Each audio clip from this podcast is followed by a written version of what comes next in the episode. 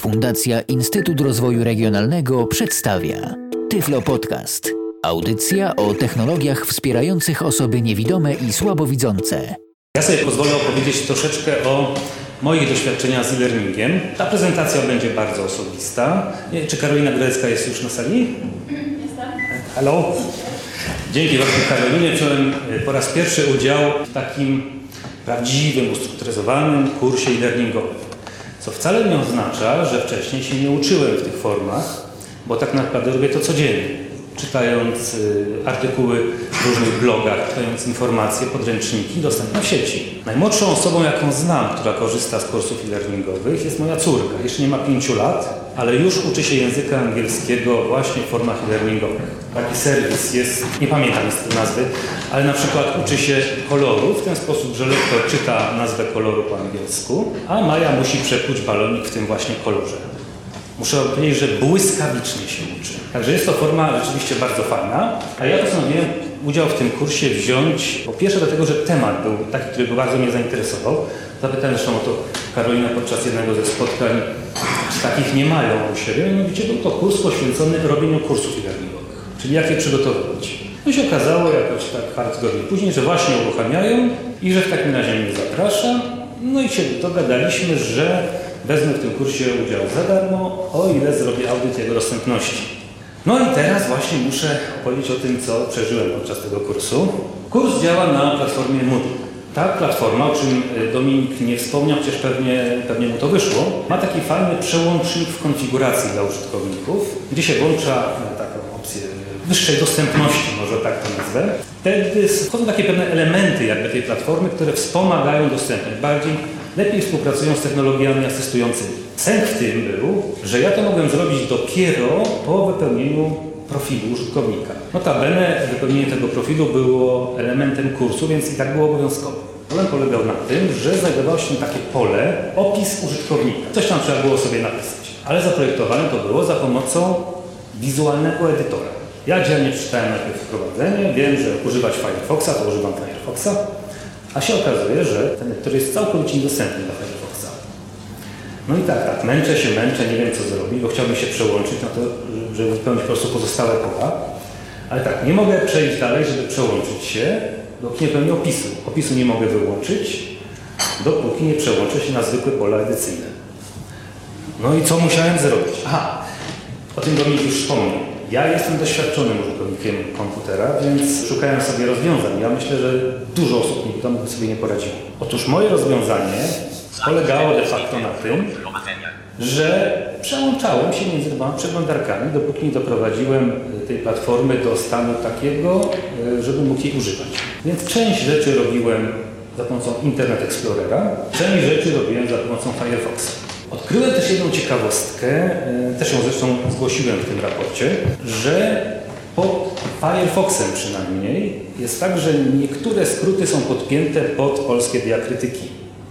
I w niektórych polach edycyjnych to nie było notoryczne, ale były takie miejsca, gdzie nie dało się wprowadzić polskich znaczków, takich jak si, on, ni. Dlatego, że projektanci Moodle'a wymyślili, że będą one służyły jako skróty do pewnych funkcji. To się dało przeskoczyć jakoś, natomiast to są takie pułapki, na które czasami jest bardzo trudno wpaść. Ale jak już zacząłem ten kurs, to się okazało, że w programie, ponieważ był to taki specyficzny kurs na temat wykorzystywania narzędzi e-learningowych, więc pokazywano dużo narzędzi zewnętrznych.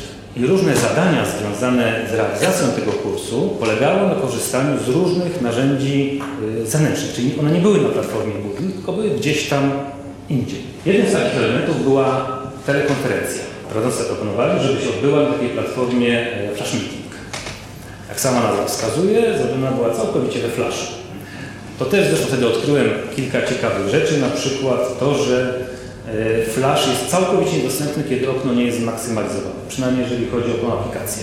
Po prostu okno było puste dla mnie. Po jakimś czasie, jak zmaksymalizowałem, odkryłem, że jest interfejs, są jakieś przyciski. Przycisk, przycisk, przycisk, przycisk, przycisk, przycisk. Dwie godziny walki, bo chciałem się przygotować do tego, tej konferencji, żeby tak na dzika tam nie wchodzić, nie rozrabiać, więc wcześniej próbowałem poznać tą platformę, ale mniej więcej po dwóch godzinach się poddałem. Po prostu nie umiałem tam praktycznie nic zrobić, mimo tego, że nawet udało mi się w ogromnym trudzie założyć tam konto. Ono nie było potrzebne. Natomiast pomyślałem sobie, założę konto, może jakieś przełączniki mi się pojawią dodatkowe. Nie pomogło. Miałem zamiar zatem trochę odpuścić tą tę konferencję, ale tak pół godziny przed jej wyznaczonym terminem spróbuję jeszcze raz. Wlazłem na to, pokombinowałem, prawdę mówiąc zupełnie losowo, poprzyciskałem duże przyciski, nagle słyszę, jest Karolina. Słyszę ją, słyszę, znaczy ona mnie też słyszy. Pomyliłem się, ona mnie nie słyszała. To było takie narzędzie składające się z komunikatora, takiego yy, audio-wideo i czata. Czat też był dostępny. Także Karolina wiedziała, że tam jestem. I co jakiś czas próbowała mnie wpuścić na formie, wywoływała mnie do tablicy, natomiast ja nie byłem w stanie się odezwać. Bo ta komunikacja nie jest tak jak etap pierwszy, podejrzewałem, że jest tak jak na Skype, tak jak rozmowa przez telefon czy w systemie telekonferencyjnym, ale nie. To bardziej przypominała taką komunikację na radiu C B. Czyli w danym momencie tylko jedna osoba mogła mówić. Trzeba było nacisnąć jakiś przycisk, wtedy można było mówić. Ponieważ tego przycisku nie odnalazłem, byłem całkowicie biernym użytkownikiem. To jest zresztą element kursów e-learningowych, który jest bardzo ważny. Bardzo często w takich synchronicznych kursach e-learningowych wykorzystuje się komunikację albo audiowizualną, albo tekstową za pomocą różnych komunikatorów, ewentualnie czat na stronie internetowej. I to jest, trzeba przyznać, duży problem, bo te narzędzia bardzo, bardzo często są niedostępne. Ja zasugerowałem w swoim opracowaniu, żeby wykorzystać Skype'a jako narzędzie, które jest no, oswojone przez bardzo, bardzo wielu użytkowników. I wydaje się, że do grup nie bardzo dużych, ale kilkuosobowych jest wystarczające. Ja już to ćwiczyłem, robiłem takie telekonferencje. Kilka tygodni temu się dowiedziałem, że Skype też jest słabo dostępny, mianowicie dla osób, które są słabo widzące i muszą korzystać z odwróconych kolorów. W interfejsie Skype'a jest tak, że na sztywno jest ustawiony kolor tła, a zmieniają się tylko czcionki. Efekt jest taki, że po odwróceniu kolorów są jasne czcionki na jasnym tle i jest to aplikacja zupełnie niedostępna. No ale to jest być może miejsce jakieś do dalszych poszukiwań. Narzędzie Sfixy. Ja znalazłem to narzędzie oczywiście. Czytałem sobie to w moim w tym raporcie i w tych notatkach, które przygotowałem. To jest takie narzędzie do wspólnej pracy. Ja już dokładnie nie pamiętam. Ono chyba za pomocą niego mieliśmy opisywać innych członków grupy. Dobrze pamiętam? Tak? Chyba o to chodziło mniej więcej.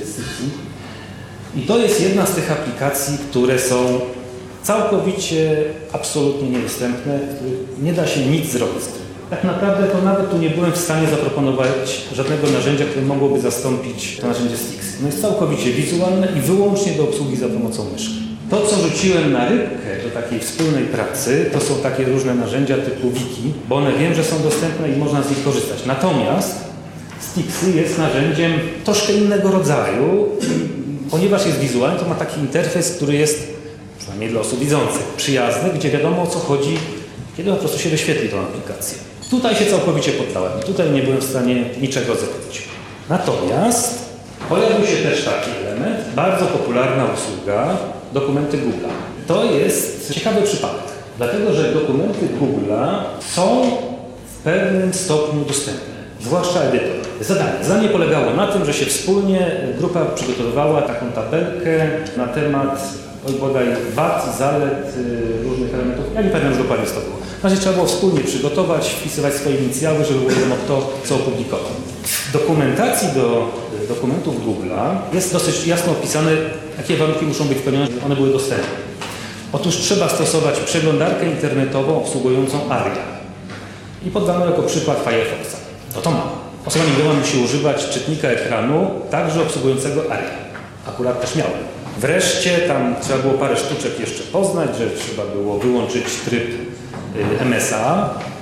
Wyłączyłem i wszystko byłoby fajnie, gdyby nie to, że poza wszystkim nie daje się obsługiwać tabelek w tym dokumencie. Ale ja, tak jak powiedziałem, jestem dosyć doświadczonym użytkownikiem, więc postanowiłem poszukać jakiegoś innego sposobu. Nie da się bezpośrednio, spróbujemy inaczej.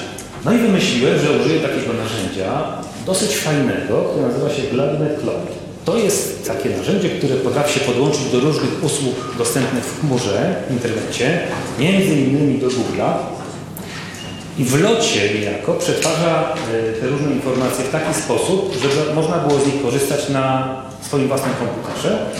I to prawie dokładnie tak samo jak się korzysta z dysków lokalnych. Innymi słowy, pojawia mi się dodatkowy dysk, Mam dysk C, dysk D jako napęd C D, a potem mam dysk E, cloud. I tam mam dokumenty Google'a. Popatrzyłem sobie do środka, jest, jest ten plik. Wyciągnąłem go sobie, wyedytowałem za pomocą Worda, powpisywałem co mogłem i postanowiłem wrzucić z powrotem. I tu ząbk. Okazuje się, że to wszystko działa pod warunkiem, że ten dokument jest mój, a nie udostępniony przez kogoś innego. To jest kwestia zabezpieczeń. Po prostu nie można tego zrobić. No i tak zostałem z tym dokumentem na dysku. Karolina, ja naprawdę zrobiłem to zadanie. Tak byłem grzeczny. Natomiast nie byłem w stanie pokonać tego problemu. Natomiast sam kurs. Sam kurs był dostępny. Ja zwróciłem uwagę tylko na kilka dosłownie drobiazgów, które są do, do poprawienia praktycznie od ręki. To był kurs, jeżeli się nie mylę, przygotowany całkowicie w formacie H T M L. Nie było tam żadnych flashów i tym podobnych znalazków. Więc kurs był dostępny. Dochodziła tylko sprawa opisów alternatywnych do grafiki, które notabene były, tyle że były nieprawidłowe, nie niosły informacji żadnych. Ale było ich niewiele, znalazłem chyba dwa lub trzy takie. Cała reszta była całkowicie dostępna. Wszystkie elementy interfejsu były dostępne, albo no, ściśle biorąc, dawało się ich używać. Może tak, jak to Dominik mówił, było to używalne. Dostępne były także fora internetowe, narzędzia do wysyłania prac zaliczeniowych. Wszystko, wszystko było dostępne. To znaczy, że w zasadzie kurs e-learningowy dostępny można przygotować. Nigdy o to nie zapytałem, jakich narzędzi użyto do przygotowania tego, ale to się da zrobić. Czy był efektowny wizualnie? Nie wiem. Dla mnie to było bez znaczenia. Być może, że nie, ale to jakby jest dla mnie obojętne. Platforma Moodle daje jak najbardziej możliwość publikowania dostępnych kursów e-learningowych. Jest oczywiście kwestia ich przygotowania. Moodle, tak jak ja to próbowałem zrobić, również daje możliwość przygotowywania kursów. To było duże wyzwanie, więc ja tylko tak, tak, tak powiem, podłuwałem trochę w tym, coś tam przygotowałem, ale to nie był ten kurs, tylko raczej to było testowanie tej platformy. W związku z tym niespecjalnie jest sens inwestowania w kolejne platformy, zwłaszcza w produkowanie kolejnych platform e-learningowych. Jeżeli gdzieś nam się trafia taka, taki projekt do przeczytania, zaopiniowania, gdzie jest napisane, że w ramach projektu przygotowana zdalnie platforma e-learningowa, to zawsze zwracam uwagę, że nie ma takiej potrzeby. Że są platformy, które, z których można korzystać, które są fajne i za darmo i nie ma potrzeby na to wydawać pieniędzy publicznych.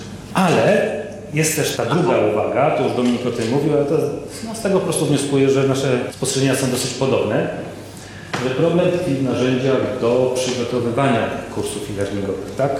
To jest chyba tak naprawdę największy problem. Platformy już mamy. Mamy wiedzę, tylko co z tego? Nawet jeżeli proponujemy, że platforma, no nie będzie A-Tutor, który jest taki dostępny, czy jak to Sakai, tak? Który też jest ponoć dostępny, to co z tego, jak content nie jest niedostępny? Z kolei przygotowywanie kursów odbywa się często w sposób zautomatyzowany, w dużej mierze. Pamiętam, jak byliśmy na Cebicie w Hanowerze, na wystawie, tam było całe hangary wypełnione firmami, które zajmują się narzędziami do przygotowania kursów e-learningowych. I oni o dostępności nie wiedzieli kompletnie nic. Na słowo accessibility robili karpia, po czym nam pokazywali, jak fajnie we flaszu się zakreśla takie kawałki na stronie internetowej. Że takie rzeczy potrafi ich narzędzie. Już tu z Bartoszem też na ten temat rozmawialiśmy przed jeszcze spotkaniem, że nie przekonamy ludzi, żeby przestawili się nagle na zupełnie inne narzędzia. No. I tak, ja się zgadzam. Jeżeli ktoś produkuje ten content dochodzący jakichś narzędzi i się przyzwyczaił i nauczył, no to go nie przestawimy tak z nienacka. Natomiast być może trzeba zacząć. Zacząć mówić o tym, że kursy powinny być dostępne, a w szczególności te kursy, które są finansowane ze środków publicznych. Był to Tyflo Podcast. Audycja o technologiach wspierających osoby niewidome i słabowidzące. Audycja współfinansowana ze środków Państwowego Funduszu Rehabilitacji Osób Niepełnosprawnych.